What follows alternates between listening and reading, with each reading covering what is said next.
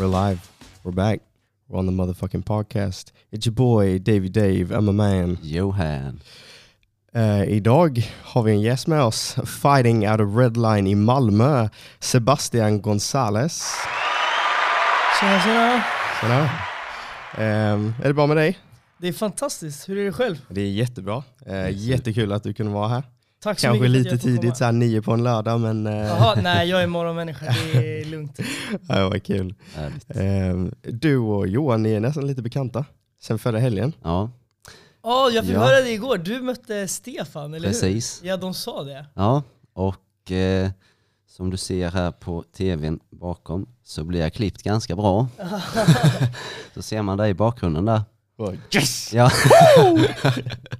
Men det var så sjukt för att eh, alla de killarna gick sina första matcher, vi hade tre stycken på rad, eller en Ja. hade gått en match innan, och alla presterade skitbra. ja, Så vi var lite chockade. Men du tog ju över där, han fick en utskällning efter första ronden ska jag veta. För att han började lallade och inte fokuserade så mycket. För att du tog ner han sen och vände på steken. ja, Och sen efter i, rondvilan så sa jag såhär, nu skärper du dig, så här, inget sånt där. så okej okej. Och sen så gjorde han mycket bättre ifrån sig i andra ronden sen. Ja. Men det var en jättebra match tyckte jag. ja, det var en väldigt rolig match. Lärorik och han var ju superduktig Stefan. Ja, men var det din Ja. första match också? Det var min andra match. Din andra, ja. Ja, så jag gick på Kaisho eh, Battle 19. Ja. Ja, Och det var dece- förra. ja, december förra året. All right. Men eh, ja, det tar ju några matcher innan man kommer in i liksom. Ja, Alltså man behöver ju gå ett par B-klassmatcher liksom. Ja. ja, nice. ja, men det är bara erfarenheter. Ja men så verkligen, Så. det är kul liksom. Ja, Det finns ju bara ett sätt att göra det på, det är att gå match. Ja. Sen är det kul, eh, jag pratade lite med Stefan efteråt också. Mm. Det liksom gav mig tips på det här. Jag hoppade en giljotin på honom. Ja, Som- den var nära. Ja, jag Alltså- kände det. Men eh, han gav mig lite så här tips på hur jag kunde göra ännu tajtare så är det Ja. superkul. Ja, han är jätteduktig i marken Stefan också vet jag, så att, Ja. det är bara att suga åt sig. Ja. Ja, det är verkligen superkul. Ja, det var ändå kredit att han tog sig ur den, för du sa att det lät som att du höll, höll den också. Ja, han gjorde lite ljud där. Ja, han, ja, han squeezade det. så. Ja, Men um, coachar du mycket? Eller? Eh, jag instruerar en del. Jag håller advanced, eh, MMA basic och eh, ungdomspass den här terminen. Okej. Så jag instruerar tillsammans med en kille som heter Ali Faraj. Ja. Som är super, super duktig. Han har tävlat tidigare innan men är superduktig och pedagogisk eh, instruktör. Ja. Och så tillsammans med Akira då, som håller, så vi håller pass tillsammans jag och Ali och så håller Akira det andra passet liksom i veckan. Ja, okej. Eller de andra passen. Ja, Så att, eh, vi hjälps åt. Mest ska jag säga att det är Ali som håller de passen och jag hjälper till lite grann. Eh, så att han är huvudinstruktör kan man säga. Men, Mm. men eh, rätt ofta ändå så får jag hoppa in och hålla lite extra pass. Så, Ja. så det blir en del. Men eh, det var första gången, jag har coachat någon vid något tillfälle, någon tävling sådär. Men det här var första gången för att Akira kunde inte. Eh, okej. Den här helgen just. Så att, eh, då åkte jag med för att jag var ledig. Ja. Så att, men jag hoppas att jag får göra det med, det var jätteroligt. Ja. Ja. Det är verkligen så, vi man tränar ju tillsammans och man är ett team.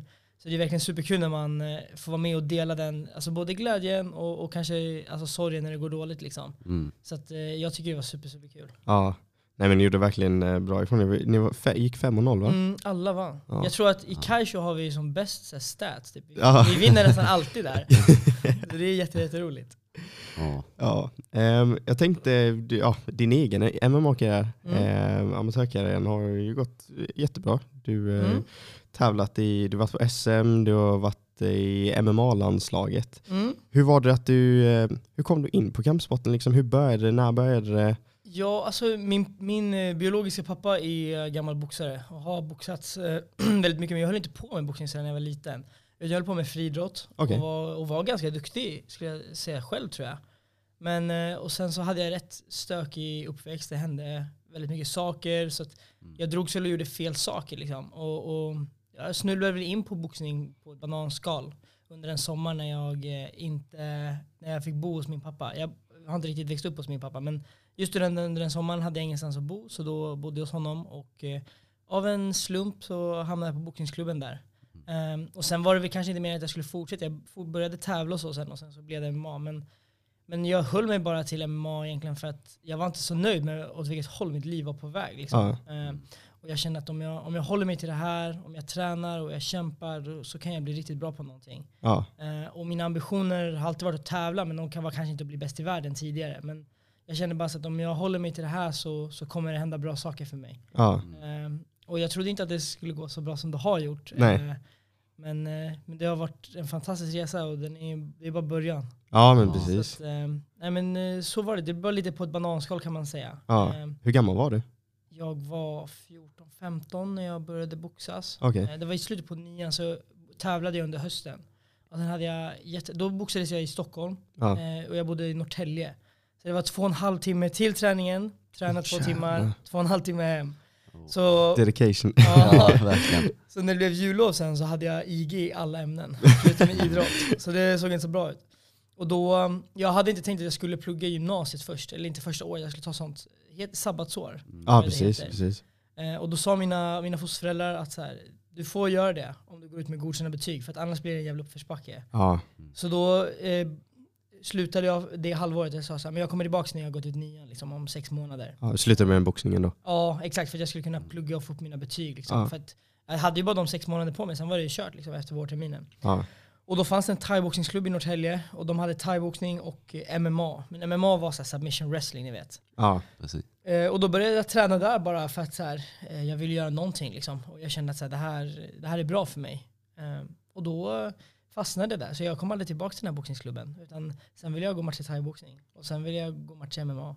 Ja. Så jag bara blev kvar där. ja men precis. Och sen fortsatte det suget liksom. Ja. Men då, så du körde lite thai innan du gick över till MMA då? Ja exakt, jag har gått eh, 16 boxningsmatcher. Sen har jag gått kanske 7 eller 8 bo- thaiboxning. Och då är det lite blandat med sig C-junior, D-klass och NC-klass. Alltså senior C-klass. Ja precis.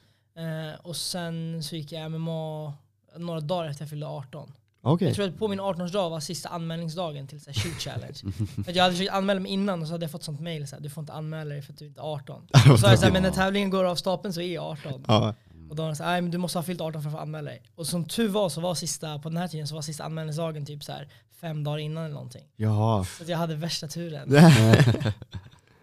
ja, men då var det ju lite gott och blandat i bagaget innan du Mm. hoppade in i buren. Ja Liksom. men precis.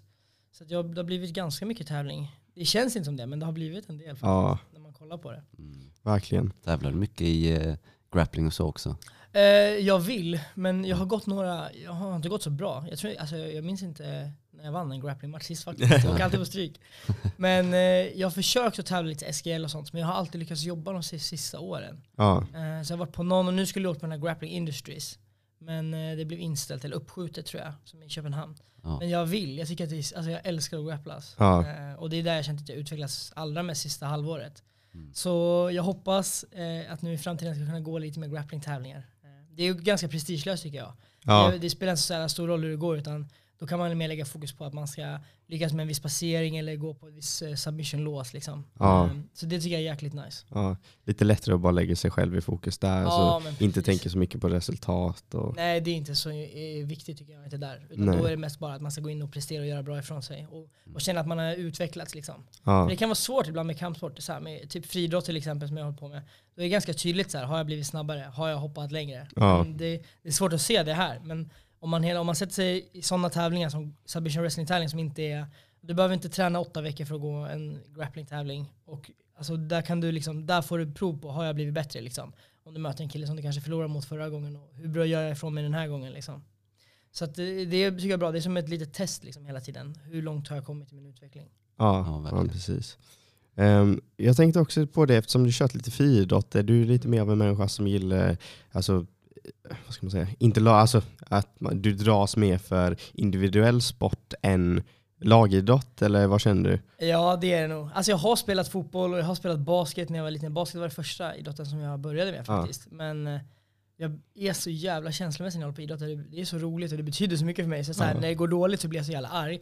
Och förlorar jag då kan jag inte skylla på någon annan än mig själv. Så att, eh, jag tror att eh, lagidrotter inte är för mig.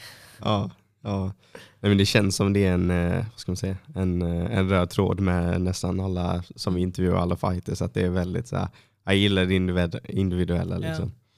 Ehm, känn, när du bytte över till MMA, hade du, jag tänker eftersom du hade en, en stående bakgrund, liksom, var det, hade du svårt för grapplingen eller var det något som du lärde dig fort? Kände du ett, ett stort press liksom, eller nervositet inför dina fighter just på grapplingsidan eller var det någonting du plockade rätt fort och kände att du kunde luta dig tillbaka på strikingen liksom, om det Eh, blev... Alltså nej, alltså jag, jag tycker inte att jag var jättebra striker då heller. Jag bara typ vevade och svingade. Så jag tyckte inte att jag var, jag var inte framstående striker överhuvudtaget. Men eh, på den klubben i Norrtälje, där var vi bara fem eller sex stycken killar. Och alla vägde typ så här 80. Jag tror att minsta vägde så här 75, Alex. Eh, så att, och det tog väldigt lång tid för mig att fatta grejer med grappling. Men jag körde också alltid med de som är så pass mycket större. Så när jag väl gick min första match, då, då tog jag ner honom hela tiden. Bara Nedtagning på nedtagning. Ehm, och sen så nu idag tycker jag nog att jag är bättre brottare och grappler än vad jag är striker. Ja. Även om jag tycker att jag är duktig stående eh, jämfört med då liksom. Men eh, ja, det tog mig tid att fatta grejen. Och jag försöker säga det när jag instruerar, så här, för folk, det är många som är duktiga stående för att de, de kanske blir bättre på det snabbt. Liksom. När jag säger det, det tar tid att fatta grejen. Liksom.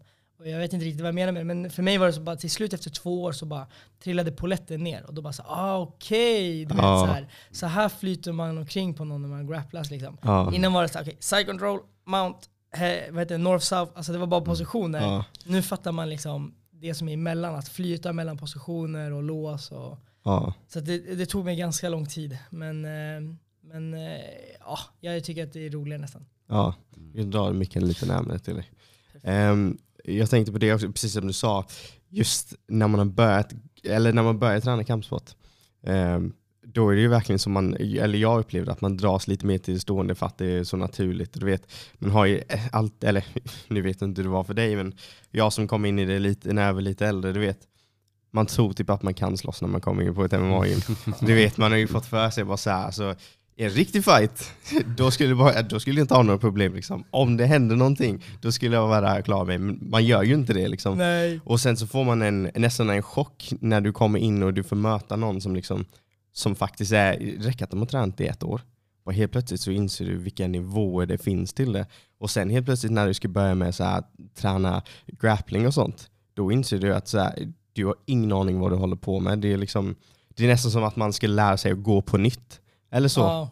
om du förstår vad jag menar. Alltså, jag, jag, jag tänkte ju att så här, när jag började så här, alltså jag kommer så sönder de här. Ja. De här är ingenting. Och sen så fick man ju på huvudet, alltså riktigt ordentligt.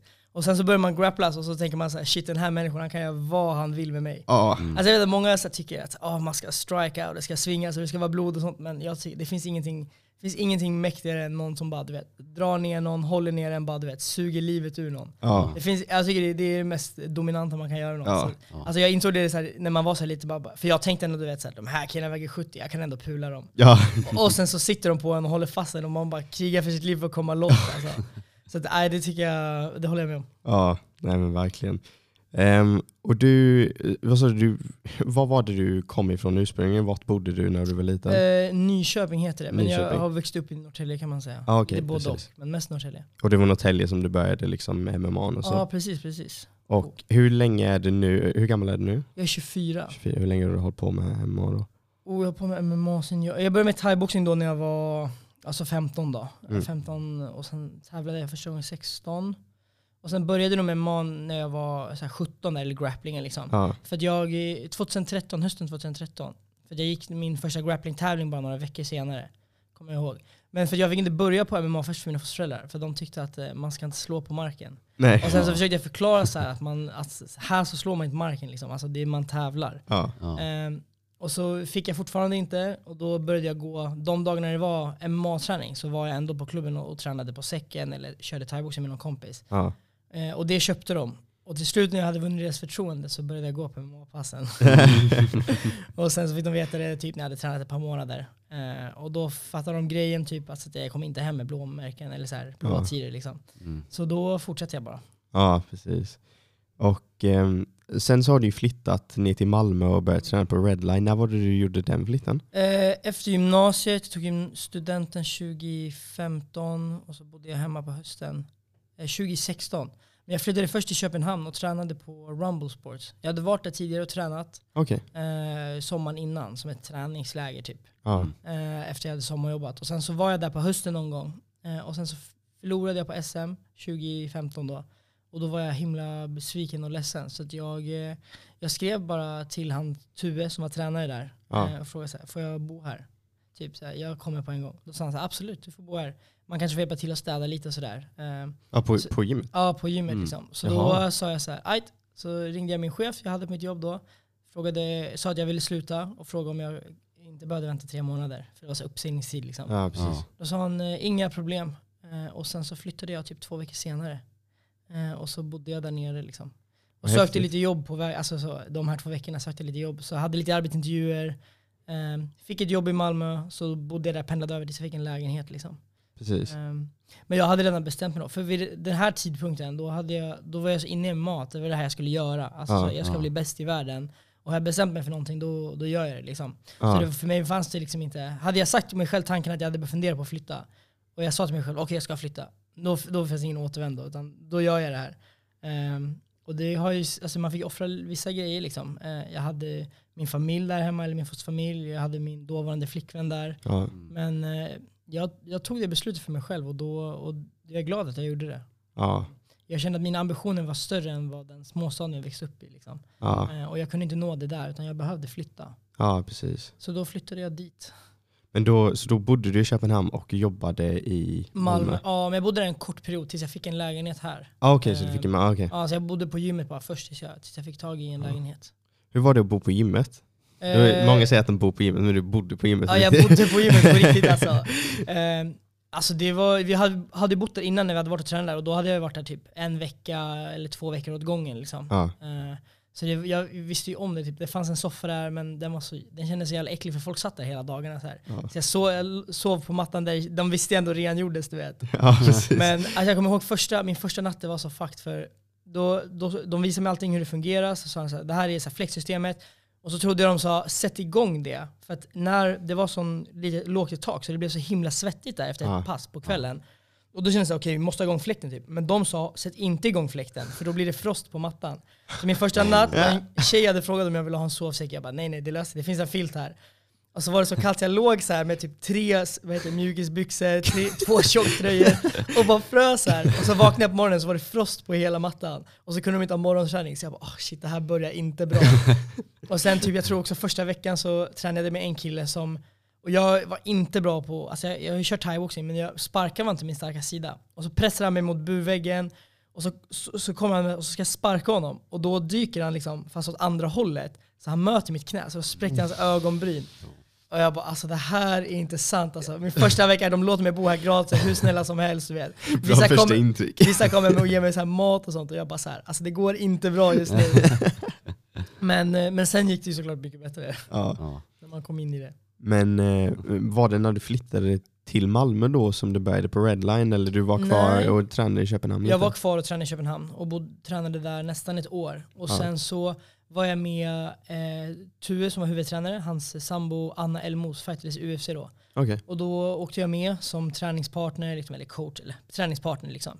Kul att få Eh, göra det liksom på, i det var den punkten också. Det var som i jättemäktigt. början av, av MMA-karriären. Ja men och- precis. Alltså jag hade ju, då hade jag varit mitt första landslagsuppdrag alltså uppdrag. Ja. Jag tyckte att det var så här supercoolt att jag skulle få följa med henne hit. Liksom. Och det var en fantastisk vecka. Alltså jag kommer, kommer ihåg det för, liksom, för resten av mitt liv. Ja. Eh, och sen så efter den matchen så bestämde hon sig för att eh, inte fortsätta. Ja. Eh, och då sa Tue också, jag funderar också på, för att han hade hållit på med det så länge och varit coach liksom. Och han ville väl också göra någonting annat så. Alltså känna att han också kunde utvecklas. Eh, och vid den här tidpunkten, för eh, när jag hjälpte henne träna så pajade jag min rygg, fick diskbråck. Och då hade jag jättemycket problem, så då tränade inte jag på ett par månader. Låg hemma i min säng och bara inte mådde bra. Eh, och då bestämde jag mig till slut, liksom, när det började bli bättre, att säga, okay, men jag ska träna här i Malmö. Många på den klubben bytte till andra klubbar. Och så det blev lite rörigt liksom. Ja. Eh, och då bestämde jag mig jag går och testar på Redline. För att eh, en kille från Linköping som heter Tom Crawford, Mm. vet ni säkert vem det är? Han är brottarkille men en jätteduktig MMA-brottare. Ja. Han sa eh, en gång innan så här, men testa på Redline. Och då gick jag dit och hade inte jättemycket förväntningar utan då var det så här, jag måste gå och träna liksom för att det här kommer inte funka annars. Jag höll på med massa skit vid den här tiden, alltså Ja. saker som jag inte borde gjort liksom. Ehm, jag gick dit och, och det var fantastiskt. Och saker och ting vände. Då var vi på den här lilla lokalen på uh, Industrigatan. Ja. Och sen så blev jag bara kvar. Ehm, jag brukar säga så här, i Köpenhamn på den klubben så var det jättebra. Och man var liksom runt massa fighters som fightade i UFC och stora stjärnor och det var superinspirerande. Ja. Men på Redline så fanns det liksom, det fanns några stjärnor, men framförallt fanns det mycket folk som var på samma plats som jag, som Ja. ville någonstans. Och då, var, då jobbade vi tillsammans dit, utan vi verkligen slet som ett team. Liksom. Ja, alla är hungriga liksom. Alla är hungriga, alla är liksom vänliga och vi värnade om varandra. Vi var verkligen teamkänsla. Ja, Mycket där när, de, alltså när folk är liksom på toppen, då blir de väldigt egoistiska. Och det är en Ja. egoistisk sport och man måste vara det. Men, men våra tränare på vår klubb de har verkligen fortsatt att vi ska ha den mentaliteten som, som Akira hade när han tränade i USA. Och det, man, är, man är individ, men vi är också ett lag. Och vi, och vi jobbar tillsammans. Och det spelar ingen roll om du har gått match på lördag, på måndag är det och hjälper nästa kille som, som har hjälpt dig inför din match. Liksom. ja, Och, och det, det inspirerade mig på något sätt. Alltså att, att det var den teamkänslan. Okej, här är folk som har min rygg på riktigt. Liksom. Inte säger det, utan de har min rygg på riktigt. ja de visar det liksom. Exakt. Och det var också upp till mig att bevisa att jag har deras rygg. Liksom. Man fick ingenting gratis, utan man bevisade sig där. Liksom. Och, det var, och det var riktigt eh, inspirerande för mig. Och då kände jag att det här är rätt ställe att vara på. Liksom. Ja, Och den utveckling jag har gjort sedan jag började där, den hade, den hade aldrig skett annars. Jag tror Nej. inte det var jag hade tränat. Så att det var mer än bara att det var hög nivå på träningen som var det som lockade mig till slut. Ja. Mm. ja, det är viktigt att ha verkligen eh, lagkamrater som verkligen hjälper Mm. en. Det är ingen som vinner i sparring eller någonting. Det är ingen Nej. som vinner på träning. Man går dit och lär sig och man vill verkligen...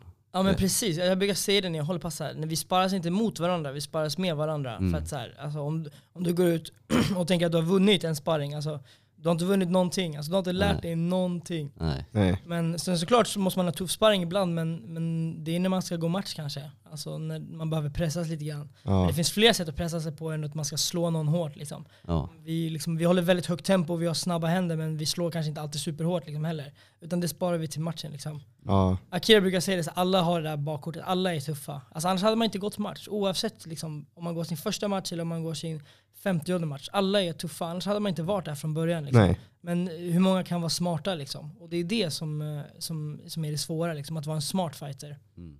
Ja. Nej, det känns ju som att vem som helst kan vinna, eller inte vem som helst, men ja.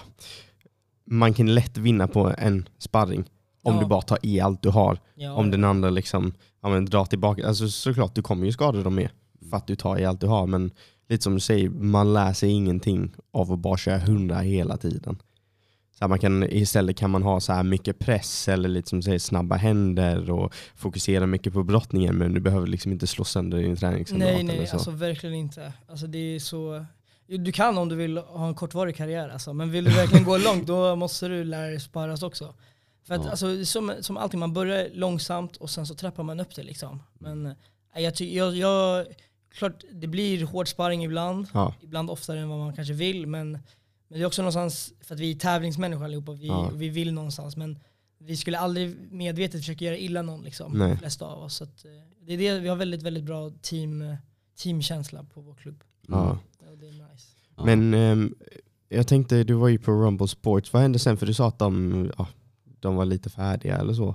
Ehm, men den klubben finns kvar? Ja, nu är det, det finns kvar. Och jag vet att Nicolas Dahlby som var superstjärnan där, han är kvar där. Ja, Han har varit och tränat hos oss några gånger inför sina matcher.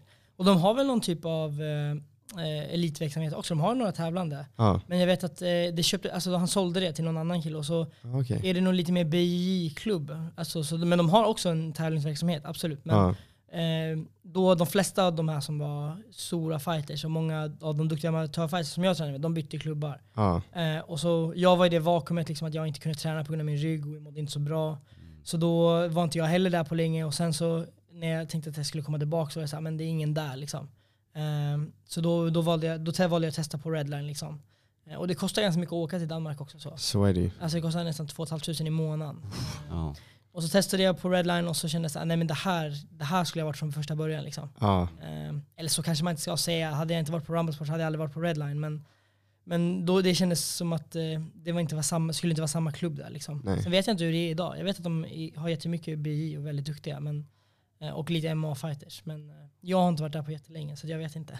nej, nej precis. Ehm, sen tänkte jag, nu har du varit, i, du varit på svenska mästerskapet och sådär. Mm. När du väl är på, ehm, på SM, Mm. känner du, blir du, hur är du inför fighten? Känner du att du är mer nervös inför de matcherna eftersom det, är liksom, det är mer som hänger på det eller så? Eftersom du är liksom nära final och, och sådär. Du landslagsplatser inom räckhåll liksom, och medaljer inom räckhåll och, och sådär. Eller är det samma gamla fight eller så? Har du samma fokus där? Eh, Nej, alltså, som du säger, det blir ju mer press för så här. Det är landslagsplatser som avgörs Ja. och Mm. det är liksom eh, SM man vill vinna SM och det är turneringar. Och eh, årets SM var, var förutom när Serdar Altas har varit med så var det definitivt den högsta nivån på, på den här SM-turneringen. Ja, Eh, Serdar är den som har vunnit, han, innan han gick proffs så vann han typ tre år i rad. ja, Han är super, super duktig. Eh, men eh, förutom när det var typ han, jag och, och en kille som heter Dennis Rydén så, så har det inte varit så här bra nivå som det var på årets SM. Det är klart att jag var nervös för att jag ville verkligen vinna SM. Eh, landslagsplatsen tänkte jag inte så mycket på.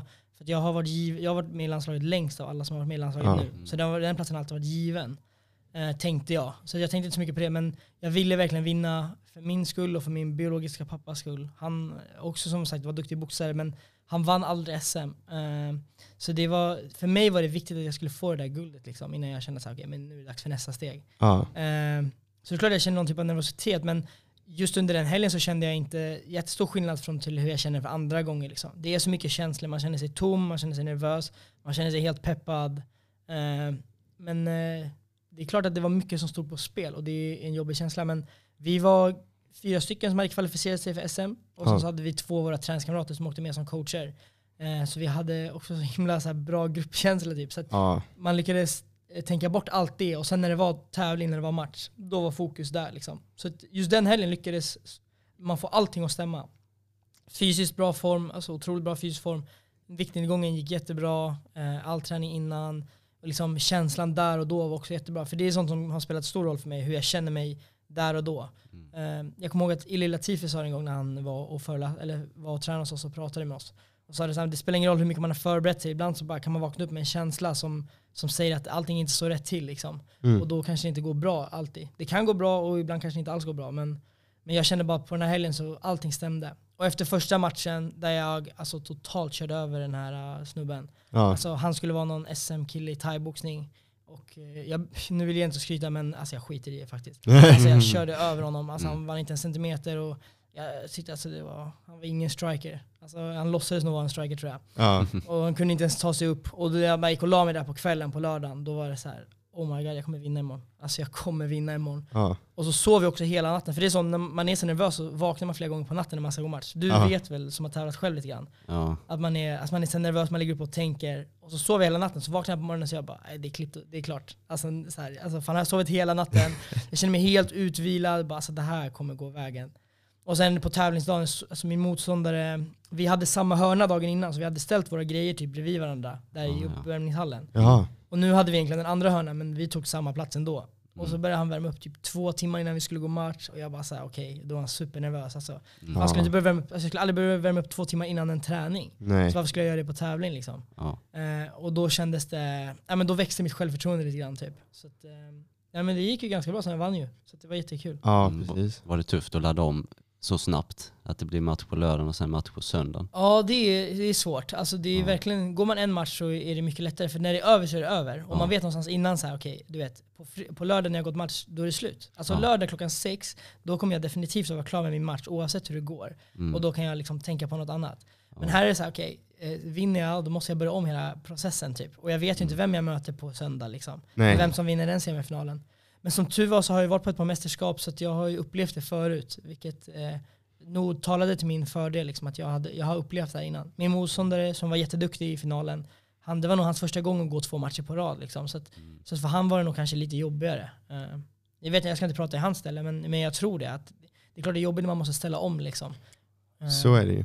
Nej, men det känns som att eh, det måste vara en riktig omställning just när man ska gå SM och sådär. Och man har eh, matcher som är väldigt tät in på varandra, för annars gör man ju inte det. Annars är det så att man kanske ja, på sin höjd liksom en, två veckor emellan. Ja men precis. Alltså så. Men ehm, jag tänkte på det just med så här viktnedgången och så, eftersom du har match en dag och sen nästa dag vanligtvis tänker jag att du så här, ja, men, börjar slänga i det lite och sen just, som du sa, du vet typ klockan sex den dagen efter match att då är du klar. Och då kan du liksom göra mer eller mindre vad fan du vill, liksom. du Mm. behöver inte tänka på det.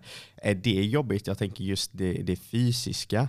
Ehm, eller är det så att du kommer in, liksom, du, du har koll på vikten och det, det är liksom inte så att du kommer liksom börja gå upp under den dagen eller så fram till nästa match? Nej, alltså jag, jag går ner ganska mycket vikt sen innan. Men eftersom att jag varit på många mästerskap där man väger in flera gånger, alltså så. Man väger in flera dagar i rad. Så man kan inte ta, om jag går en match i ligan till exempel, då kan man klippa lite mer vatten som man brukar säga. Ja. Eh, Men när man går turneringen så kan man inte det för att du ska gå match varje dag. Liksom. Så då måste jag liksom vakna på en lägre vikt. Jag måste vara mycket mindre än vad jag är för en annan vanlig match. Eller vad man ska Ja. säga. Mm.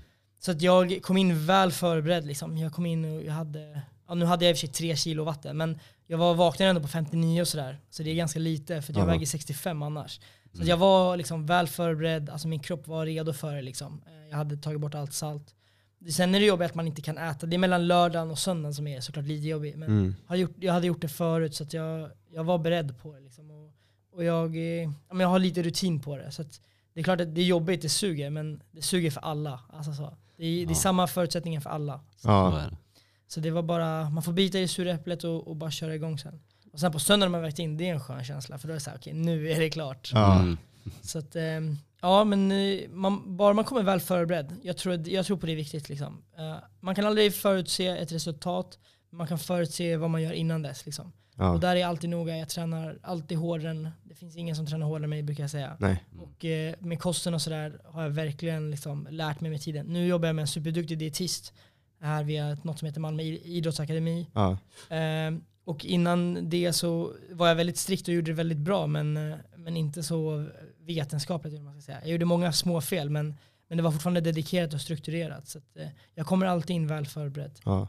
Men innan du hade dietist och så, hade du några problem med så vikten eller du, du löste det ändå? Nej. Utan det var mer så här, Ja, det är med att jag svälte mig själv liksom ner de där 10 kilona nästan. Alltså så. Men eh, som till exempel då, jag låg på ett kaloriunderskott i två och en halv vecka på 1300 kalorier om dagen. Mellan 13 och 1400. Och nu gjorde vi en sån, eh, jag, jag vägde typ allting jag åt nu under några dagar och sen gjorde vi en sån kroppssammansättning. Och då visade det sig att min kropp ska ha nästan 1600 kalorier om jag bara skulle ligga i min säng. Liksom. Alltså basala kaloriintaget eller vad det heter. ja precis. Mm. Så, så okej, då har jag legat nästan 300 kalorier under det i två veckor. Så, här, så det är inte konstigt att jag mått skit typ. Nej. Men, eh, så jag tror att till nästa gång kommer det bli mycket bättre. Liksom. Men, eh, men det är såklart, det är såklart mycket justeringar man kan göra. Men med det sagt så känner jag mig i min bästa form någonsin på SM. Det Ja. var jättebra fysisk form, allting var super, super bra. När började du med att ha dietist?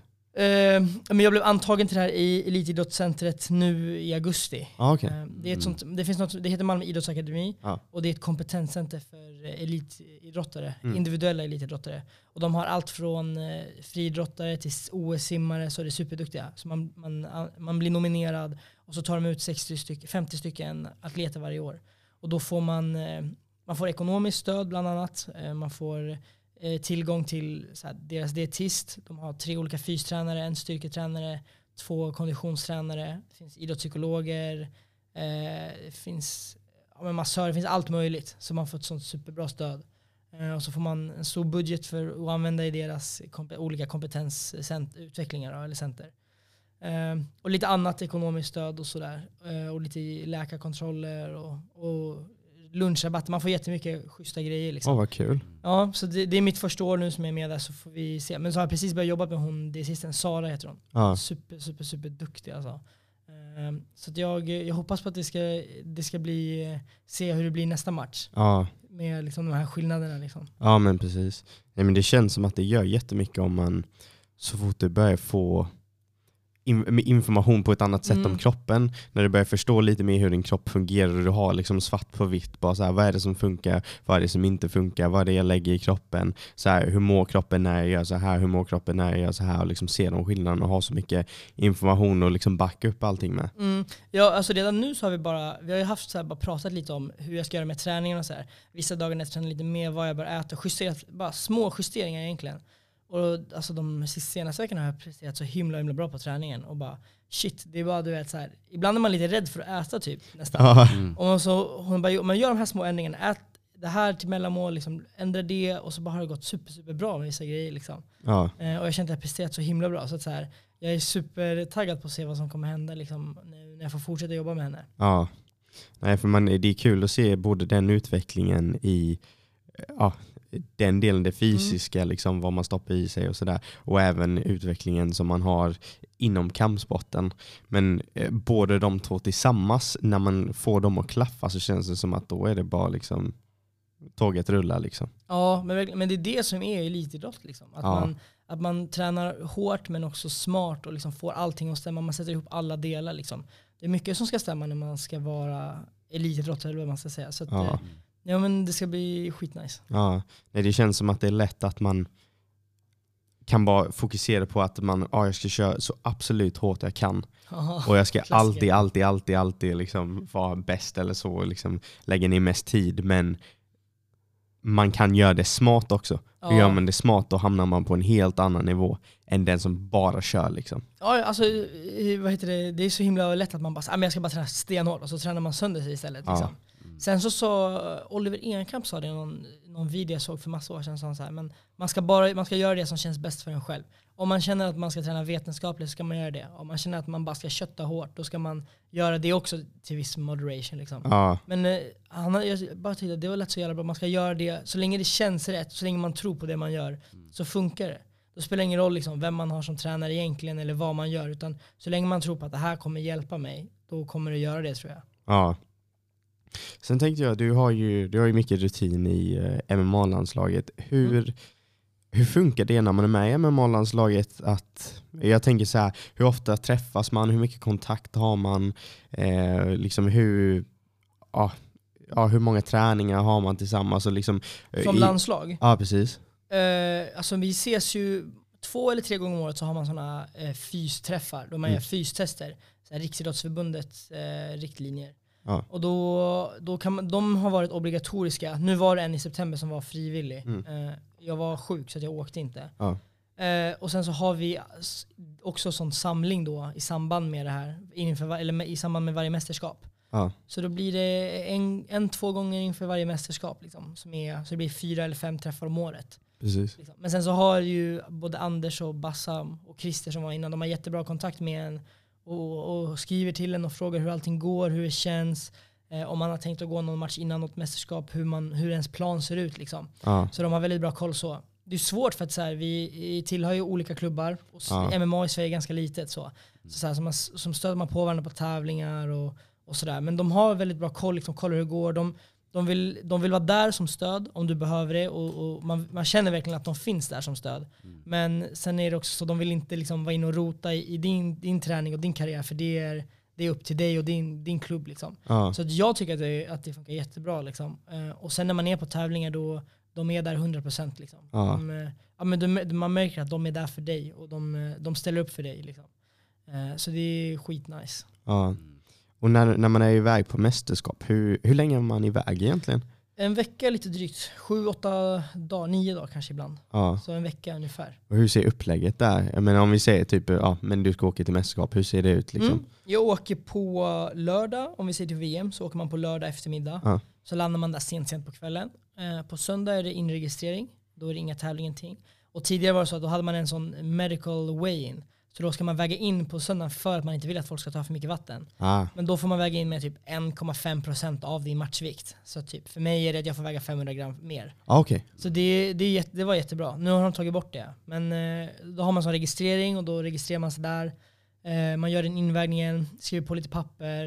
Eh, och sen är man inne i systemet och så på kvällen så lottas turneringen. Ja.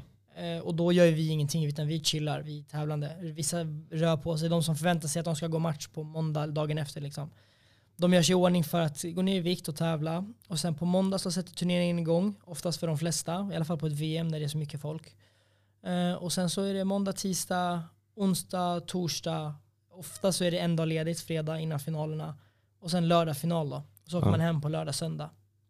Så att, eh, det är fem långa dagar. Om man går hela vägen till finalen, hur många matcher har man gått då? Fem. Fem matcher, Ja. så varje dag? Det beror på, alltså är man till exempel högt rankad, man är väldigt så här, man har vunnit- tagit någon medalj på något mästerskap innan, då kan man bli sidad förbi någon match. Så man brukar gå, på ett VM så är det fyra, fem matcher man går minst. Ah, okej, så det är inte samma för alla då? Nej, nej, utan det beror på hur många som anmäler i en vikt. Men Ah, okej. de flesta viktklasser sista två åren har varit väldigt mycket folk på. Ja, precis. Så att, Hur, lo- eh, hur långa är matcherna? det är samma som vi har i Sverige, de internationella amatörreglerna. Tre gånger, ni, tre, gånger tre. Ja, Tre gånger tre. Så man går nio minuter Ja. eh, en match. Liksom. Så det är, ja, det är tufft att gå många matcher, men samtidigt så nio minuter går ganska fort. Så att man kan ju Ja. pressa sig igenom det. Mm. Ja. Men jag tänker inför de fighterna tänker man mycket på är det så att du tänker lite på hur du slåss? Alltså hur du fightas liksom för att vara mindre skadedrabbad eller så? Eller? Ja, intressant. För det diskuteras ofta så här att man, ska, man måste ju tänka på att man ska hålla fem dagar. Liksom. Oftast den som vinner är den som ett har fått en bra sidning och två liksom, lyckas tagit min, som är minst trasig på finaldagen. Liksom. Ja. Men det var ett år, det var en amerikan som han brottades igenom alla matcher. Alltså bara tog ner dem, höll ner dem och liksom dominerade dem. Tog typ ingen skada. Och sen i finaldagen, då bara gick han striking. Då körde han på sin grej, liksom, för då var det sista matchen. Men det måste man, absolut, det måste man nog göra. Liksom. Men så tror jag det får, inte, det får inte kompromissa för mycket med vem man är som fighter. Liksom. Ja. Utan är jag en duktig striker, då ska jag strikas. Liksom. Jag ska inte hålla på och brottas bara för att jag ska hålla Bara mig. för att spara sig? Liksom. Nej exakt. Eh, men jag tror att det kan vara bra att ha med sig i bakhuvudet att okay, jag, ska, alltså, jag kanske inte går in och sluggkrig med någon utan vill någon slugga då, då får jag vara smart. Liksom. Ja. För det är många dagar man ska gå förhoppningsvis om man ska tävla. Liksom. Ja.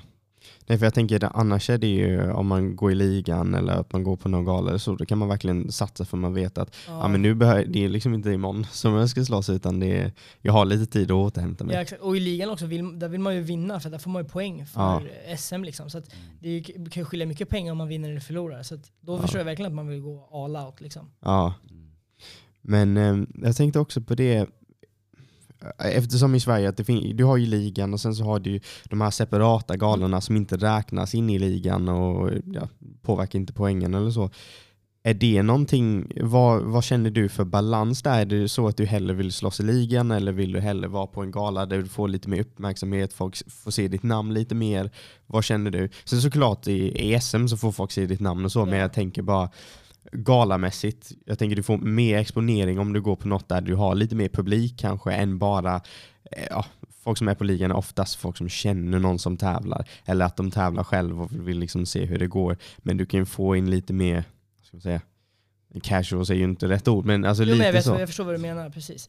Eh, men det här är roligt, för det här, precis innan vi spelade in så berättade jag att jag hade gjort ett, eh, en annan intervju för, en, för någon som gör varumärke och marknadsföringsarbete. Ja, Mm. Eh, och då sa jag det, jag vill inte bli känd. Nej. jag, eh, jag, alltså jag vill inte, jag tycker det är jobbigt. Liksom. Så Ja. jag, jag skiter lite i vart jag går en match någonstans. Ja. Jag vill möta de bästa. ja, De Mm. bästa är på eh, AK, Superior Challenge, Wolf, alltså det spelar ingen roll. Eller om det är ligan. Alltså jag vill bara möta de bästa. ja, Sen vill jag, jag vill inte ha uppmärksamhet. Jag tycker att det är jobbigt. Jag, jag får ganska mycket ångest av, av så här, sociala medier på det sättet att man ska hålla på och marknadsföra sig och vad man ska vara någon typ av fighter.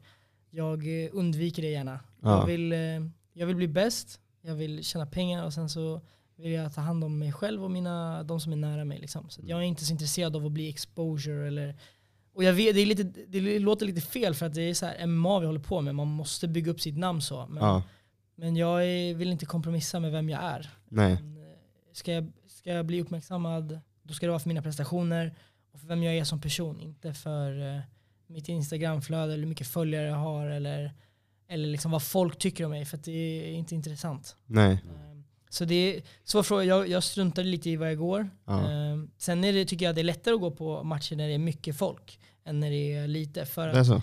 men det zoomas ut någonstans. Alltså när går man match i Rosengård till exempel så är det 50 pers där, man känner alla. Ja, Och så sitter de alltså ett steg från buren och då kan det bli så himla intimt typ. ja, Medan alltså på en stor gala med mycket publik, då är det så att de sitter långt bort.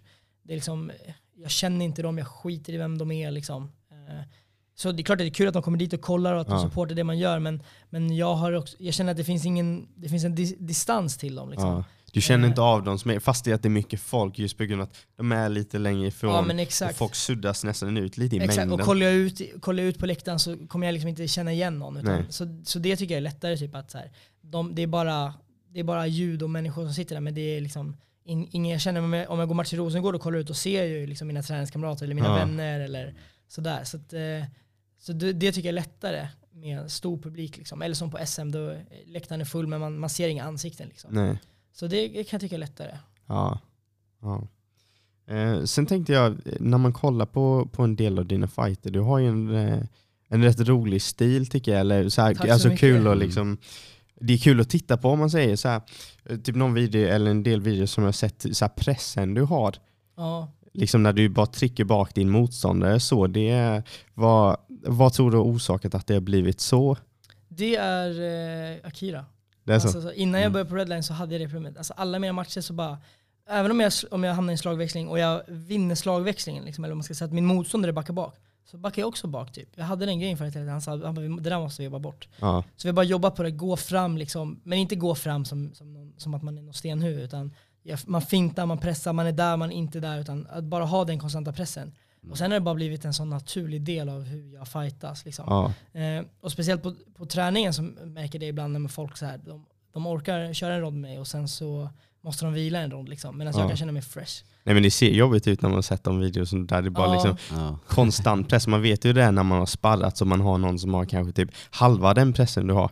Då är man ju utmattad bara från att så här, ta steg bak Ja. hela tiden. Tack så mycket, tack. Men vi, ja, det var en kompis på klubben som också sa det igår, han så hade sett min match från SM-finalen och tyckte att så här, shit, du bara du pressar honom fram men inte, alltså, du verkligen så här, fintar honom och får honom att jobba. Typ. Eh, och det är skitkul att höra och det är skitkul att det, att det går fram. Liksom. Men, eh, ja, men det känns som att jag verkligen gjort en mycket utveckling sist, sist, det här året. Ja, Sen bara synd att corona har ställt till att man inte får tävla. Men, eh, Ja. men förhoppningsvis så kanske någonting så får man eh, visa vad man går för igen. Liksom. ja, ja precis. Det känns ju som att, alltså såklart det, det finns alltid saker man kan utvecklas på men när man kollar på dina fighter, du ser ju ändå ut som väldigt allround tycker jag. Mm. Just att det här, så pressa fram och sen bara kan du skjuta direkt och sna- du skjuter snabbt och de är liksom effektiva. Du har sjukt mycket press när du kör också. Ja men, eh, ja men jag är snabb, det vet jag, och jag har bra timing på mina nedtagningar. Liksom. Jag kan sätta upp dem bra, jag är duktig på att skjuta och är väldigt, väldigt, väldigt fysisk. Alltså så. Bara på Ja. landslagstesterna så, så var jag starkast av alla. Det var, jag tror bara att han Andreas Knutsson var bättre än mig. Ja. Och, och han, det är inte så konstigt att kolla upp honom, han ser ut- han ser ut som en grekisk gud. Ja, Mm. Så- jävla djur. Ja, han är, han är ett riktigt djur alltså. Så, så jag vet att jag är väldigt stark, eh, jag orkar länge liksom. Så att, eh, men jag vet inte, det kommer nog från att man har tränat mycket liksom. Det är att jag tränar väldigt mycket. Jag, jag kör på alltid. Jag har inga breaks, jag har inga pauser mellan mina matcher, ingenting. Jag tränar varje dag. Eh, det är en stor del av mitt liv liksom. Så att det blir så att man tränar mycket och man tränar hårt så, så har man alltid den pressen tror jag. Alltså att man hela tiden är i bra form, man hela tiden kan gå framåt liksom. Ja. Ehm, ja, jag vet inte. Det är en blandning av hårt arbete och disciplin tror jag. Mm. Men lägger du ner mycket tid på eh, så här, eh, alltså kondition och, och sånt? Jag tänker, det- alltså det, det krävs ju ändå att man är rätt uthållig just att Mm. kunna hålla den pressen hela tiden också. Ja, alltså jag har tränat eh, mycket med en kille som heter Max Venno som är fystränare. Så han kör mycket, mycket kondition. Eh, han är på en crossfit-klubb här i Malmö. Är det han som kör med också? Ja men precis, precis. precis. Ja, det vet Han är super, super duktig, eh, grym och då kör, har vi kört mycket kondition liksom. Framförallt inför matcher och så. Och Mm. framförallt inför SM där. Men sen nu så kör jag mycket, jag kör mycket fys, crossfit-aktiv fys där, där man hela tiden har hög puls. Och, och jag kör långa konditionspass, jag går ut och springer, kör backintervaller. Men jag tror framförallt att man, jag tror, man behöver liksom inte, jag tror att man behöver inte fokusera jättemycket på just kondition, kondition, kondition, utan att man har i alla fall ett, två konditionspass i veckan, eh, ett, iblandat kanske med fys då, men att man håller det kontinuerligt, att det är liksom hela tiden. Och bra nivå på de här passen. Liksom, att man, alltså idag är jag lite sliten så då kör jag lite lättare, utan det ska man, man ska skita i det. Har man gjort en plan då håller man sig till planen. Liksom. Ja, Och jag tror att det är det, jag tror att här, jag, jag tränar väldigt, väldigt hårt, liksom, men jag tränar också kontinuerligt Ja. eh, hela tiden. Jag har en plan. Det spelar ingen roll om det är liksom, måndag, har jag, har jag sagt att jag ska träna 6.30, då tränar jag 6.30. Liksom, så gör jag det som jag sagt att jag ska göra oavsett vad jag känner. Liksom. ja, Så jag tror att det är en blandning av, av att jag kör mycket kondition då kanske, men att jag kör strukturerat och, och eh, hela tiden. Liksom, jag har inga pauser. ja. Känner du att du har någonting, eh, vad, vad körde du, när du friidrottade, kände du att du har någonting därifrån? Jag vet inte om du löpte eller vad, vad körde du där? Liksom? jag körde lite allt möjligt. Typ. Men klart, jag, jag sprang en del, så 800 meter, 1500 meter. Eh, jag vet inte om jag har någonting liksom, från det idag, mer än att jag, eh, jag liksom var envis. Ja, Så när man, alltså man sprang ju mycket. Liksom. Eh, så jag tror att den envisheten då eh, kanske har kommit med mig. ja, Men, eh, och sen kanske min atletiska förmåga kommer mycket från friidrotten för där tränar man mycket på att vara, liksom, man ska vara allsidig. Liksom. Så det tror jag jag fått med mig mycket från friidrotten, så, eh, att jag är atletisk. Liksom. Eh, Men kanske, absolut. Det är Ja. klart att det har ju också format mig och vem jag är liksom, och hur jag är som atlet. ja precis. Så att, eh, ja, men det är klart att det har, har spelat roll. Ja. Och hur ser en dag ut för dig? Jag tänker om du bara skulle ta en, ja men vilken dag som helst i veckan, en dag där du tränar liksom från att du, du vaknar upp och Mm. till, fram tills att du går och lägger dig. Liksom. Ja men nu ser det ut så här ungefär. Jag går upp klockan eh, mellan halv sex och sex och sen så går jag och tränar på morgonen. Nu, Är det på redline då eller? Ja, det... exakt. Beror på, vi har ju morgonträningar 10 vissa dagar, men så pluggar jag också och så har de satt mycket föreläsningar precis klockan 10. Mm. Typiskt. Ja, så typ, och då bytte jag ändå så grupp för att så här, jag skulle kunna träna, och så sket det sig ändå. Nej, men så går jag upp tidigt på morgonen och tränar, antingen själv eller så tar jag med någon som också är morgonpigg. Vi har en tjej som heter Bianca som har varit med nu ett par gånger. Hon är väldigt, väldigt eh, disciplinerad och engagerad och tränar hårt. Liksom. Och sen så har jag en kille från min klass som, eh, som är en fotbollsspelare som jag har tagit med nu några gånger och tycker är skitkul. Liksom. Men det är mest för att det är kul att inte behöva träna själv. Men Ja. annars så går jag dit på morgonen själv liksom, och så är eh, eh, städaren där, va- vaktmästaren. Så att, eh, då tränar jag på morgonen några timmar, så går jag hem käkar jag frukost. Och sen så har jag föreläsning eller går till skolan och har eh, grupparbete. Och när du tränar, vad är det du kör då? På morgonen är det oftast eh, antingen fys eller att jag typ eh, så här skuggbrottas. Så Ja. kör jag mycket, jag kör kanske 45 minuter, en timme bara rakt av, bara brottas, skuggbrottas tills jag är Mm. helt färdig. Liksom. Mm. Eh, och sen, ja, men så här, går jag till skolan, jobbar där i den några timmar, käkar lunch, umgås med mina skolkamrater och vänner. Liksom. Sen går jag hem, sover middag, det är viktigt tycker Ja. jag. Varje dag. Och sen så går jag till, tillbaka till Redline, håller några pass, tränar själv och sen eh, kommer jag hem där vid tio tiden, lagar lite mat och går och lägger mig och sen börjar vi om. Mm. Du, ja, du känner inte att det blir för mycket att coacha och vara MMA-fighter Eh, samtidigt? Nej, eller ibland så kan det vara så här, fan jag skulle vilja, så här, jag hade gärna skitit i att hålla pass idag för att jag behövt göra skolarbete, eller jag hade velat vila lite liksom emellan. Ja. Men, eh, men nej, jag tycker att det är väldigt kul. Eh, och jag är väldigt tacksam för möjligheten att jag får hålla pass. Det är inte alla som får det heller. Liksom. Ja. Eh, och när man ser den glöden i de som kör till exempel advance, som vill tävla, liksom. Ja. de kämpar och kämpar och kämpar för att de ska få gå match liksom, en dag. Det är himla kul att få vara med på den resan. Liksom, för att det har varit många människor som har varit där och stöttat mig under min, alltså, på min resa. Mm. Att få vara där, en del av dem, det är skitkul. Sen är det jobbigt ibland, absolut, men Mm. det får man köpa. Liksom. Ja. Ehm, Jag gillar, jag tror jag skulle bli tokig om jag inte hade mycket att göra. Liksom. Mina Ja. dagar måste se ut så att jag har fullt. Liksom. ja, precis. Fullspäckade liksom. Ja, precis, precis. Du känns ju som en väldigt ödmjuk person så. Eh, så ja, men jag minns, Jag vet eh, inte om, jag, om folk brukar säga att jag är så jävla kaxig. Att jag, är- ja, men jag är väldigt så här flabbig och skojar och ja, men, så. men jag brukar bara säga att jag är självsäker. Ja, men du, Ja. du, Om man tycker- inte känner mig, för att jag kan ha, folk som kommer in på vår klubb ibland så kan de se att du när vi brottas här. Och så kör jag kanske med så här, Johannes som är vår tränare och han är så här, svart bälte i jujutsu. Så säger jag så här, när det är typ en och en halv minut kvar, så säger jag så här, du får en glass om du stryper ut mig. Och så kan jag hålla på så här, du kommer aldrig strypa ut mig, du kommer aldrig strypa ut mig. Ja. Jag kan vara, men jag tror att folk kan uppfatta mig som kaxig kanske, men eh, jag är nog bara självsäker. Men, eh, Mm. men det är väldigt snällt att du säger så i alla fall. ja men eh, jag vet inte, det, det, det känns som att du upplevs som väldigt ödmjuk, men det kanske är så om man lär känna dig lite mer. Liksom. Ja men kan då får man nog säga vem jag är, alltså, den jobbiga jäveln. Ja.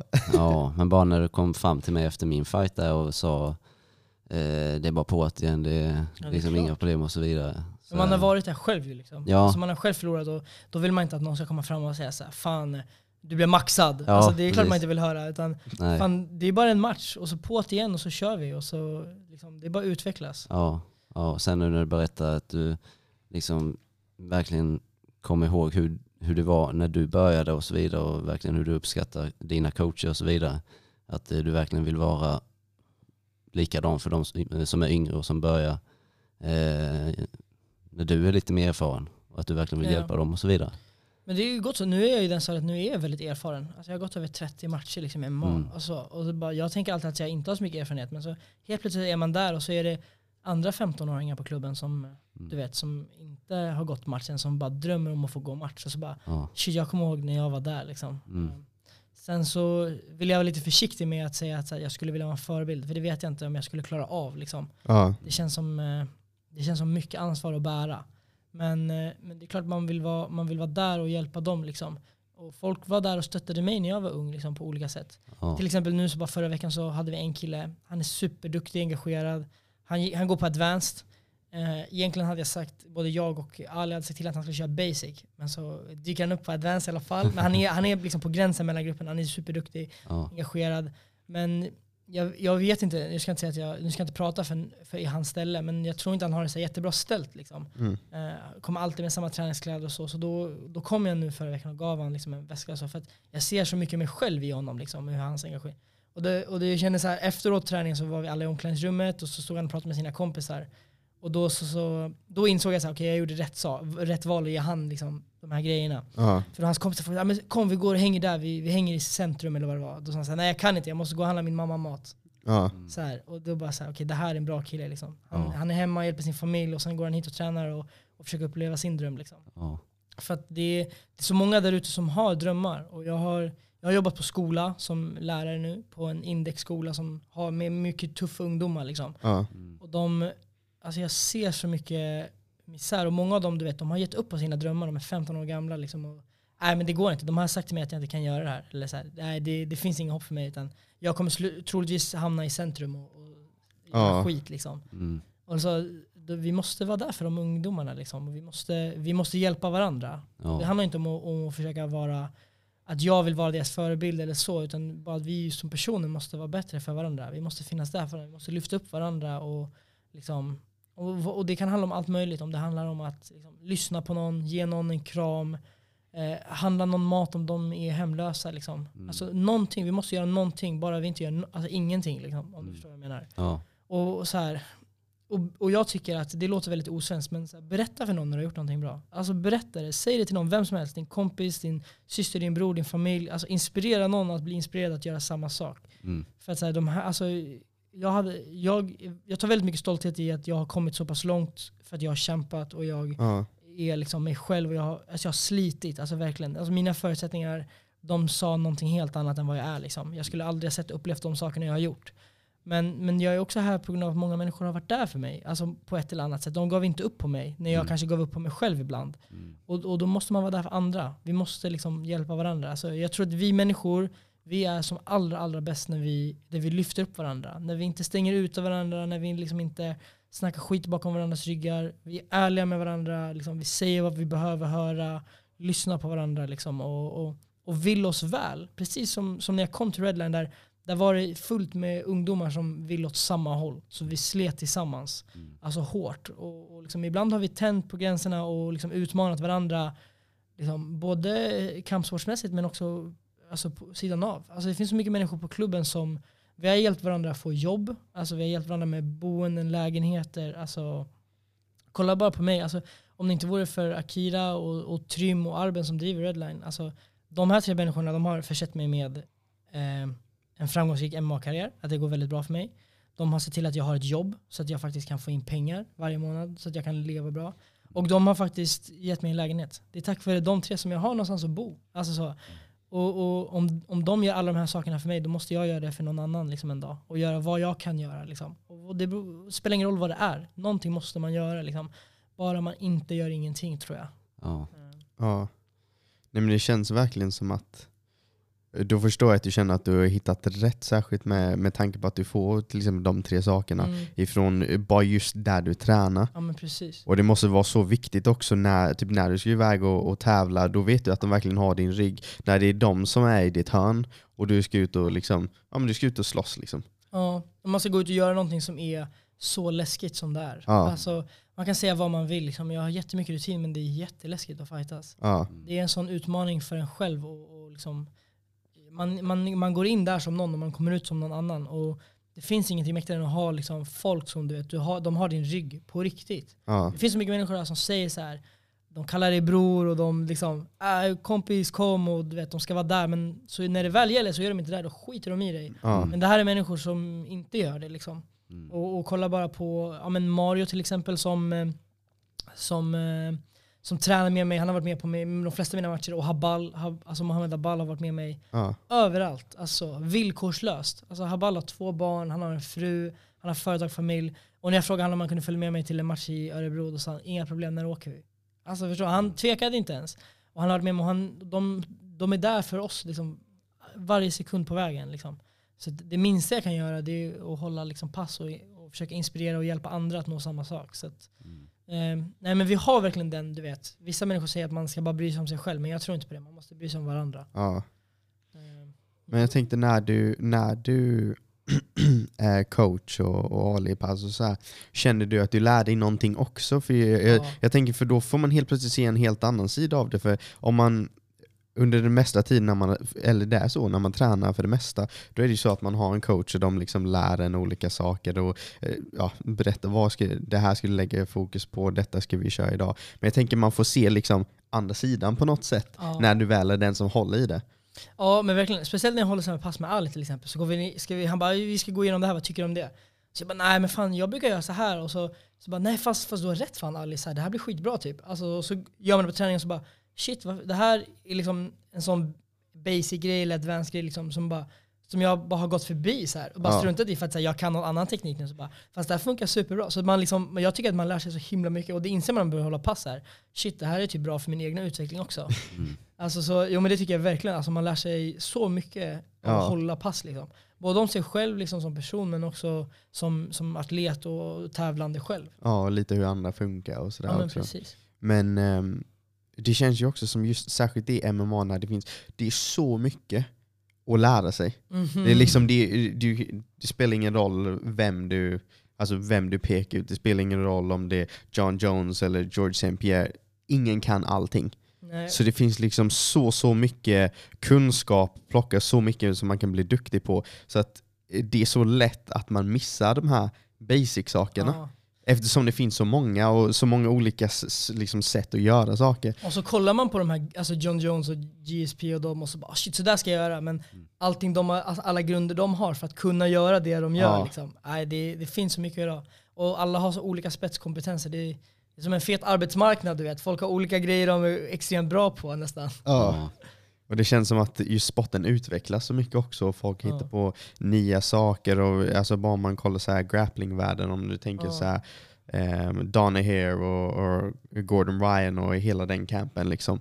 Ehm, eh, det är alltid liksom nya saker som, som folk hittar på också. Ja, alltså utveckling är så, så sjuk faktiskt. För att, alltså, nu när ni gick match till exempel, du mötte Stefan och hela Kaicho-tävlingen. Alltså nivån är alltså sanslös. Alltså när jag gick min första match när jag var 18. Alltså, för jag var på en tävling två månader innan för mina klubbkamrater då skulle gå match. Och de var så dåliga. Alltså, alltså ingen, jag svär, ingen kunde slänga en jobb. Alla bara svingade typ. Mm. Och jag tror att jag var likadan i min första match. Alltså det var så dålig nivå. Men så går man in och kollar idag, alltså ni alla kan fightas, ni har ögon, ni har liksom avståndskontroll. Alltså det är en helt annan nivå, folk förstår inte. Och vi har till exempel en kille, han, han är från Helsingborg, så han, han är fostrad där och han har precis bytt till oss. Ehm, så vi ska inte ta åt oss äran för hans utveckling. Men han, är, han, är, han har precis fyllt 18 år, han vann C-klass SM nu. Han är alltså, när man kollar på honom, du vet, han, har, han har bara börjat med mat direkt. Alltså min hjärna exploderar. Han, har, alltså, han ser ut som han ser ut som han faktiskt är UFC nästan. Alltså, så duktig är han. Han har så mycket tekniker och han är liksom ma och då bara så här, shit vad det har utvecklats. Liksom. När jag började då var det så här, man körde grappling eller BI och så körde man thaiboxning, boxning. Liksom. Ja. Den här killen har bara kört MMA och hans nivå är så, alltså han är så duktig. Mm. Och bara så här, shit, det, alltså, tänk bara vilken utveckling det varit på några år liksom. Ja, Nej, det är så sjukt. det är lite att innan så fick man bara så här, slänga ihop. Ja, Här, här har du lärt dig lite striking, här du lärt dig lite grappling. Men du får inte så mycket om hur du liksom slänger ihop Nej, det. gråzonen fanns liksom inte där. Och nu Ja. har de skapat den liksom, och vad som är MMA idag. Ja, Och, och alltså, det finns så mycket duktigt folk idag så det, är- ja, det är löjligt. ja.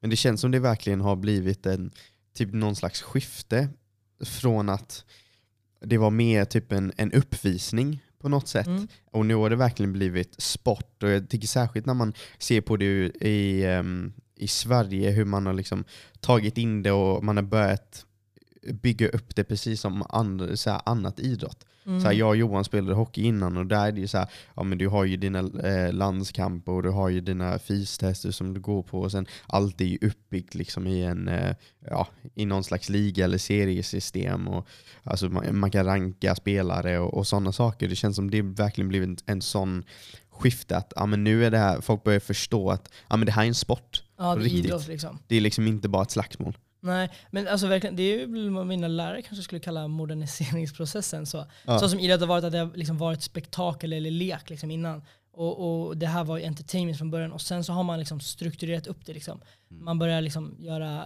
vart du än tävlar någonstans så ser det ut likadant. Man, man börjar räkna resultat, man har mycket mer regler liksom, och det har blivit, har blivit mycket mer idrott av det. Liksom. Jag menar, alltså VM, det finns VM i det, det fanns inte alltså för tio år sedan. Liksom. Ja, Och, och det är som du säger, det finns ligor, det finns rankingsystem, det finns sätt att mäta sig med varandra på. Så att Det har verkligen, verkligen, verkligen blivit en idrott. Och det, och det börjar bli mer accepterat och det är himla skönt. För att Ja. Ibland så, du vet om man har gjort illa sig på träningen så ser man kanske man måste åka till eh, akuten liksom. och, och, och så sitter de där och säger så, ah, håller på med det där, det där är ingen idé, det är bara våld och sånt. Men de Mm. fattar inte. Det är Nej. klart att det är idrott. Alltså så. Mm. Det ser lite läskigt ut, absolut. Men, men det, är en, det är en ren idrott. I sättet att det, liksom, det, det är sport, det är struktur, det finns tävlingsformer. Men också på sättet som det hjälper så mycket människor. Alltså så. Ska man ta bort det för att det ser lite läskigt ut? Så här? Alltså, nej, absolut inte. Nej.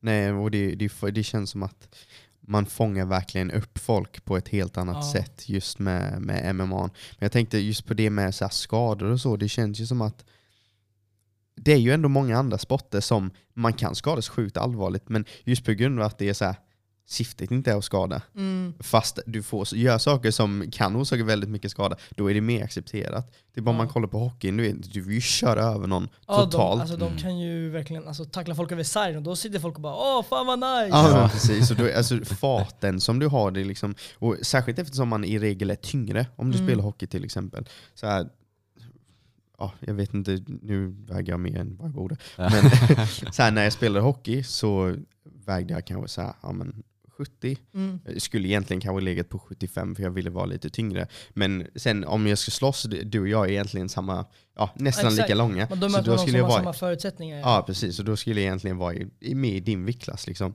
Ehm, men där är det fullt tillåtet att köra över någon. Ja. Ja, de får världens hjärnskakning och de får åka till sjukhuset så man bara, ja men det var en tråkig tackling liksom. Ja, Mm. alltså kolla bara på NHL, de, är ju skit, alltså, de kan väga över 100 pannor liksom, och då ska de tackla någon som väger 20 kilo mindre liksom, över sargen. Det är helt sjukt egentligen. Ja. Men det är ju fullt accepterat. ja. Men MMA just på grund av att den, den har lite fått ett, ett rykte och man tänker ja men det är så våldsamt och att det är lite mer blod och sånt. det är som du säger, Mm. det är nog för att det är så här, syftet är typ att, att, att vinna över någon med våldstekniker. Eller Ja. man ska Ja. förklara. Liksom. Att syftet är att skada någon typ. Mm. Nu är inte syftet att skada någon men jag förstår vad du menar. Liksom. Ja, Men då, klart, då ser folk det på ett helt annat sätt. ja. Mm. Och det är tråkigt. Ja, men precis. Ehm, men jag tänkte också på det, tror du att det ligger någonting i så här, ens bakgrund, om det är någonting som kan bidra just till framgång inom något som MMA eftersom det är en, en rätt tuff sport och det är en, eh, inte bara fysiskt men psykiskt, just det här med att, lite som du säger, det är ju läskigt Ja. och kliva in i buren. Liksom, tror du att det har någonting med bakgrund? Tror du att om du har haft en så här, ja, lättare uppväxt, du är så väldigt bekväm, eh, så här, du har haft det jättebra hemma och det har liksom inte varit alltså, någonting där omkring. Tror du, du, tror du att det ligger någonting i det här att faktiskt kunna bli en mer framgångsrik fighter om man har haft det lite jobbigare? Eller vad känner du Nej, där? jag tror att alltså, det finns jättemycket folk som kommer från jättebra uppväxter som är superframgångsrika och superduktiga i MMA. Och jag tror inte man kan, man kan inte ta någonting från dem och säga så här, hade du haft det tufft hade du varit ännu bättre. För det tror jag inte. Men Ja, för mig till exempel så, så kom det från att så här, jag kommer från ett riktigt trasigt hem liksom. Ja. Och, eh, och, och jag, jag kände att jag ville, jag ville duga, jag ville vara bra på någonting. Och för min, min skull liksom. Och sen när jag har tränat så, saker och ting har varit jobbigt så har jag känt att jag har gått igenom värre saker. Alltså, så. Alltså jag hade varit bostadslös två gånger när jag var ens 21. Så här. Det här är ingenting liksom. ja, Sen är det läskigt liksom, absolut. Men, men jag tror att för mig personligen, alltså att, att, den, att jag fann den gnistan och den lågan för kampsporten eller idrotten, den kommer nog från min uppväxt. Ja. Men jag ska inte säga att, eh, att hade jag haft det lätt så hade jag inte varit lika bra. Utan alltså jag hade kunnat vara precis lika bra. Det handlar om vad man hin- finner inom sig själv liksom, som gör att man vill att man vill hålla på med det eller att man väljer att liksom offra all den tiden och allting man gör. Liksom. ja, Eh, för mig är det så, jag ville, jag ville bara liksom känna att jag var bra på någonting. Jag var less på att höra att alla sa att jag inte duger, att så här, jag ska inte vara, äh, du kommer aldrig bli någonting Sebastian, du bara pratar och tjatar, du vet. Alltså jag tänkte på det när jag blev antagen till den här idrottsakademin till exempel. Alla lärare som sa så här, att jag inte skulle bli någonting, att jag bara du vet, snackar, jag måste lära mig sitta tyst. Alltså, ja. era skattepengar som betalar det här, det. Så att, så här, jag tror att man måste hitta någonting inom sig själv. Sen vart man kommer ifrån, klart det kan spela större eller mindre roll eh, på hur man ser på det. Jag såg det hela tiden som en gnista. Liksom, Ja. att, eh, att jag inte räckte till. Att jag, att jag fick höra att jag inte var du, duglig. Liksom att, att jag aldrig skulle bli någonting. Det var så här, jag ska visa dem liksom. Men det hade också kunnat vara att jag hade föräldrar som var superpeppade och sa så här, du kan, du kan göra det här, du kan liksom bara kämpa, du måste bara kämpa. Det kommer inte vara lätt men du kan kämpa så kommer det bli det. Så att, eh, det beror nog på. Klart att, att, att har man stöd hemifrån så, så är, är, är det jättepositivt. Men eh, ja, jag vet inte. Det är, klart att, det är klart att det spelar roll. Men jag tror att man, det, det som avgör är det man, i den motivationen man finner inom sig själv. Liksom. Vad gör att jag vill offra all den här tiden på att bli fotbollsstjärna eller MMA-fighter eller vad som helst. Liksom. Sen, så, sen att det är läskigt att gå match, det, det kommer alltid vara. Men det är bara som ett moment som man tränar sig upp i. Alltså så. Det är fortfarande läskigt för mig att gå match, alltså, tycker jag. Alltså, och den som säger att man inte är rädd när man går match, den ljuger. Alltså, du hittar på, jag lovar. Mm. men men det, är ju, det, är ett, det är ett moment som jag har tränat på väldigt många gånger, så, att så här, det är inte obehagligt längre. Det var obehagligt mina första matcher, men det är inte det längre för att jag har gjort det så många gånger. Men själva känslan är fortfarande där, men jag bara vet hur jag ska hantera den. Ja. Så, att, eh, så den delen kommer nog aldrig förändras. Men, men alltså min framgång, det är alltid upp till personen själv. Man ska aldrig låta sig definieras av var man kommer ifrån, vad, vad andra har sagt om en. För att ingenting av det spelar roll. Det som spelar roll det är vad man, vad man hittar inom sig själv, liksom, vad som får en att vilja göra någonting. Ja. Men hur hanterar du så här stress och nervositet inom fight? Är det Mm. så att du, eh, vi pratade ju lite om det innan, men typ det här att man, ja, man vaknar lite på nätterna ibland innan Mm. en fight. Men när, när tycker du att den så här nervositeten och lite så här fight stress börjar och när slutar den? Är det liksom att det börjar en, två dagar innan eller liksom natten innan? Och när slutar den? Är det ja, men när du så här, går mot buren eller är det liksom när du kliver in i buren eller efter första slaget att slängs? Liksom? Mm. Är det någonstans en... Psh, liksom, Att det släpper liksom. ja, Alltså jag kan ju ha den här stressen liksom, alltså en månad innan jag går match. Alltså Ja. ibland. För att jag, innan så var det så, hade jag bara MA, då hade jag inte skola, ingenting annat. Så det liksom tog upp 16 timmar av min tankekraft. mm, Och då gör jag bara så att jag, jag mediterar en del, eller inte jättemycket längre, men en del. Och jag gör att jag bara går in och bara stannar i den här känslan. Bara stannar, låter den där klumpen i magen vara där tills den försvinner. Och sen så har jag jobbat en del med idrottspsykologer eh, som jag har fått möjlighet, bland annat genom landslaget och sådär. är det någon särskild meditation du gör? Eh, nej, mindfulness liksom. Ja. Eh, men jag bara försöker stanna i känslan och acceptera den. För att så här, oavsett vad jag tycker om den här känslan så kommer den vara där. Liksom. Mm. Så det är bara, man tänka att det är som en buss, du vet. folk sitter och, och tjafsar där bak. Men antingen kan du lyssna på dem, stanna, säga till dem eller så kan du bara låta dem vara. Ja. Men, eh, men när man går matcher, jag kan vara lite segstartad ibland så. Så det kan ta mig typ en match, en rond, sen bara oh, shit vi är en match man. Mm. Alltså det, det, det, de slänger slag liksom. Men, eh, men sen, alltså jag vet inte riktigt när släpper, men ibland så bara släpper Får man ner någon och håller ner den, liksom, okej här, okej, nu har jag kontroll. Ja. Nu är vi i en match liksom. Eh, Men, eh, nej, men man, jag kan känna flera veckor innan. Alltså. Men det gäller bara, jag försöker bara inte undvika de här känslorna liksom, som man känner. För att de kommer vara där i vilket fall som helst. Eh, och det tror jag har varit det som har gjort, gjort bäst för mig. Liksom, att jag sen kan gå in och, och faktiskt fokusera på vad jag ska göra. Jag behöver inte fokusera på hur jag känner mig eller liksom allting runt omkring. Utan jag behöver bara fokusera på det jag ska göra. Liksom.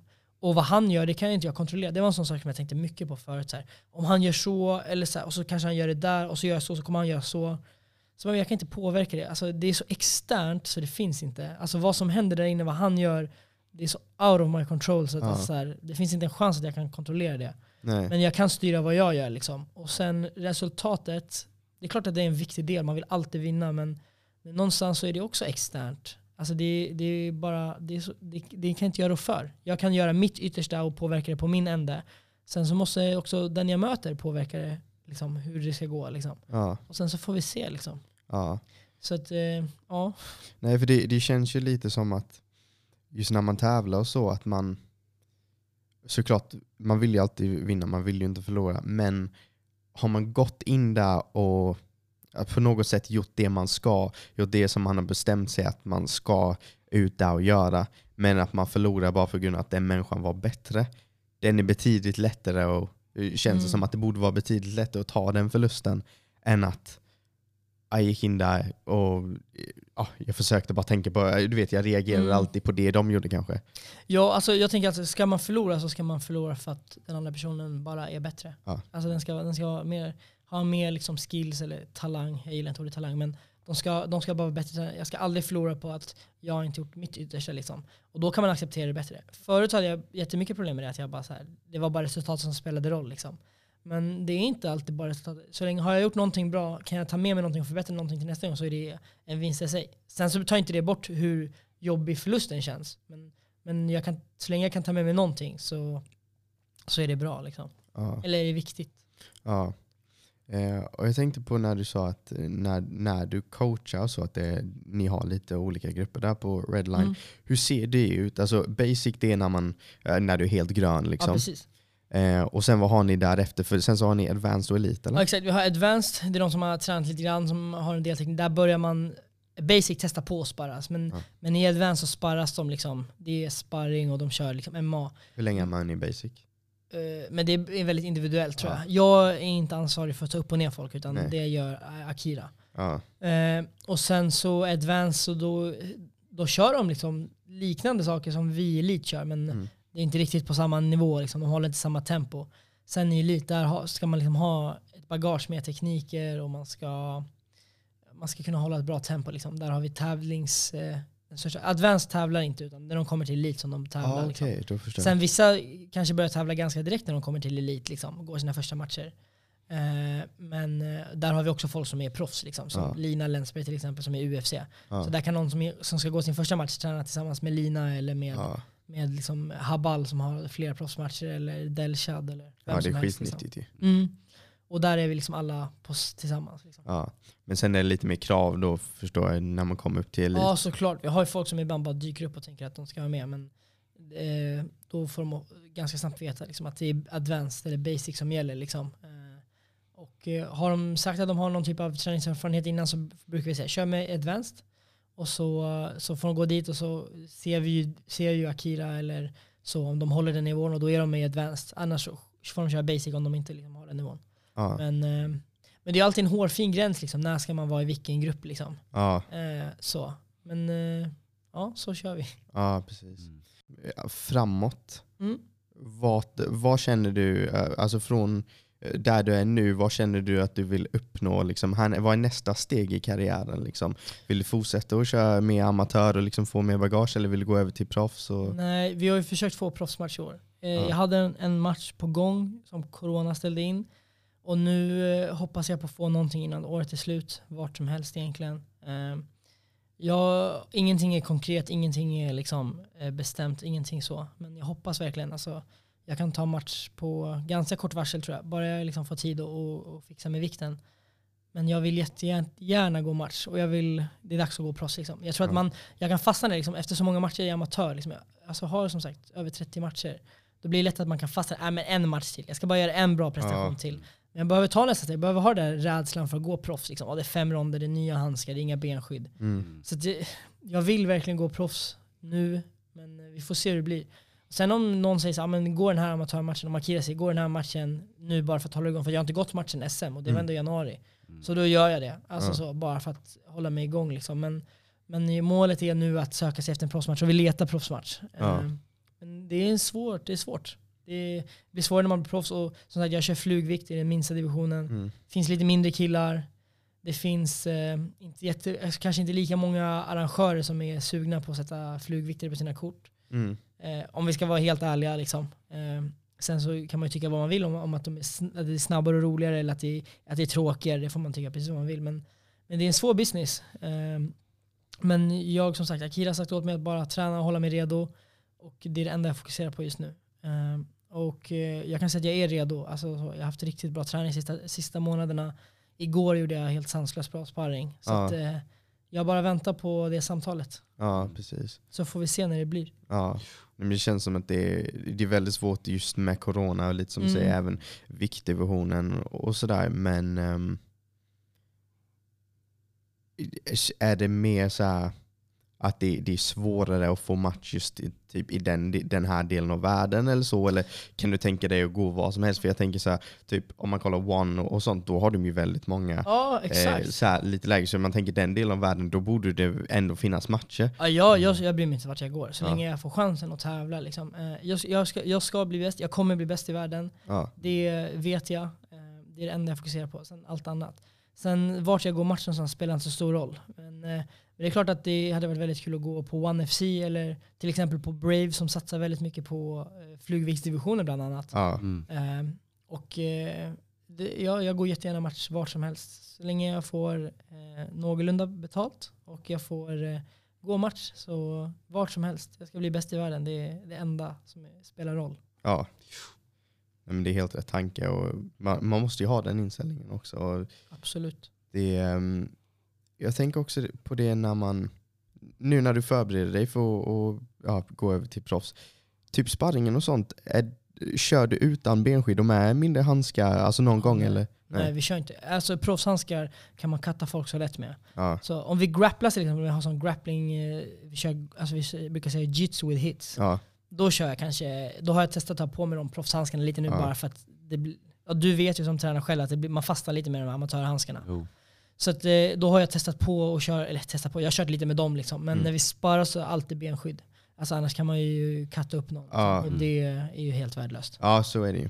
Jag tänker mest lite så här conditioning för benen. För jag Mm. tänker att det blir lite annorlunda när man väl ska slänga sparkar och Ja, sånt. såklart, och, det kommer ju göra superbra. Men också när man är på VM och så, där, så har man sådana strumpbenskydd som man har i thaiboxning. Så att Ja. man träffar ju med skenbenet. De har man bara för att det blir mycket lättare cuts. Liksom. De är Ja. bara för att skydda mot cuts. Så det, det är som att sparka med vad som helst. ja. Ehm, och såklart, men jag tänker att det får man ju uppleva när man väl går match då, hur det Ja. är utan de benskydden. Liksom. Ehm, så det, det, blir, det får tiden utvisa. Men, eh, nej, men vi, när vi tränar har vi alltid fullt skydd. Liksom. ja. Så mycket som möjligt. Liksom. Vi ska Mm. inte göra illa varandra eller Nej. skada varandra. Nej, det är huvudsaken. ju. Ja. Verkligen. Nej. Det var väldigt kul att du kunde vara här. Ja, men tack för att jag fick komma, superkul Ja. att, ni, att ni bjöd hit mig, att ni skrev. Jätteroligt. Ja, men det, var, Ja. det var jättekul att du, att du Ja. kunde vara med och, eh, och få höra lite din eh, berättelse och liksom hur du tänker framåt och, och Tack vad så du mycket. vill och så. Mm. så ehm, Sen vill jag bara säga till eh, alla som lyssnar, så vill jag bara säga tack till eh, eh, mina sponsorer som, som är väldigt nära. Bland annat Cissi som är min massör, men också, hon är också som en förälder för mig. Så att, eh, tack så hemskt mycket för allt stöd. Och, och till Max som varit med mig och tränat min fys. Liksom, och, och Vibrant Hub som har sponsrat mig och stått bakom mig. Liksom. Så jag vill bara säga tack till alla dem och eh, till min vän Nils eh, som eh, nyligen har släppt ett avsnitt av en dokumentär, eller han har släppt en dokumentärserie som har varit super, super bra. Eh, Precis, är det den här en, en eh, Show about fighting show about fighting? Ja, men Precis, jag precis. såg, den var riktigt bra. Ja, han har jobbat jättehårt på den i fyra år nu och nu börjar han släppa avsnitt. Så att, eh, gå in och kolla. Han har lagt ner sjukt mycket arbete och mycket tid och pengar. Så att, det är värt att gå in och kolla. Ja, det Mm. var, det var verkligen en jättebra eh, dokumentär. Ser ju extremt professionellt ut också. Mm. Ja, han är lite besviken för att de här eh, alltså de första bilderna de är så här jättegamla. Alltså, de är från typ 2016-2017. Ja, För han, han, han visste inte, alltså han hade, ing- han hade aldrig filmat inget sånt. Han bara köpte en kamera och fick för sig att han skulle göra en dokumentär. Jaha. Och sen, alltså, han är så pass duktig att idag så jobbar han på ett produktionsbolag. ja. Alltså han lär sig Okej. allting, han bara kollar youtube och sånt och sen bara lär sig redigera. Alltså han är så jäkla grym alltså. Eh, han är bara superintresserad så här. Och eh, så när han klipper med avsnitt så brukar han säga att han är, så, alltså han är så jävla arg för att det är så gamla klipp så han har inte liksom, idag skulle han ha gjort annorlunda säger han. Ja. Men, du vet det är så här tre, fyra år gamla klipp liksom. Men när Så- var det du, eh, ni började spela in? Var det för fyra år? 2016, 2016. 2017. Den här, Det avsnitt som är nu senast, Mm. då är jag med. Det är, det är från 2017. Ja, Okej. Så det är väldigt, väldigt länge sedan. Ja. Eh, och sen har filmade han med mig fram till 2018-2019 tror jag. Vad Så att, eh, han har jättemycket material, så det blir, han, han tycker att det blir bättre och bättre. Liksom. Men Ja. det är skitbra dokumentärserie. Gå in och kolla, han gör allting själv. Nästan all musik och allt sånt gör han själv. Liksom. Men kommer det vara mer avsnitt med dig då eller det var liksom det avsnittet Ja, och all nej, material? det kommer vara två, han kommer göra sju avsnitt. Det här var avsnitt fyra. Eh, nästa avsnitt handlar om en jätteduktig thaiboxningstjej som heter Livia, som Mm. är från Malmö. Och sen så kommer de två sista avsnitten, då kommer jag vara med. Eh, bland annat. Men det kommer vara flera eh, personer också med inblandade. Ja. Så det är sju avsnitt, det är tre kvar. ja men vad kul. Och var kan Mm. man hitta den?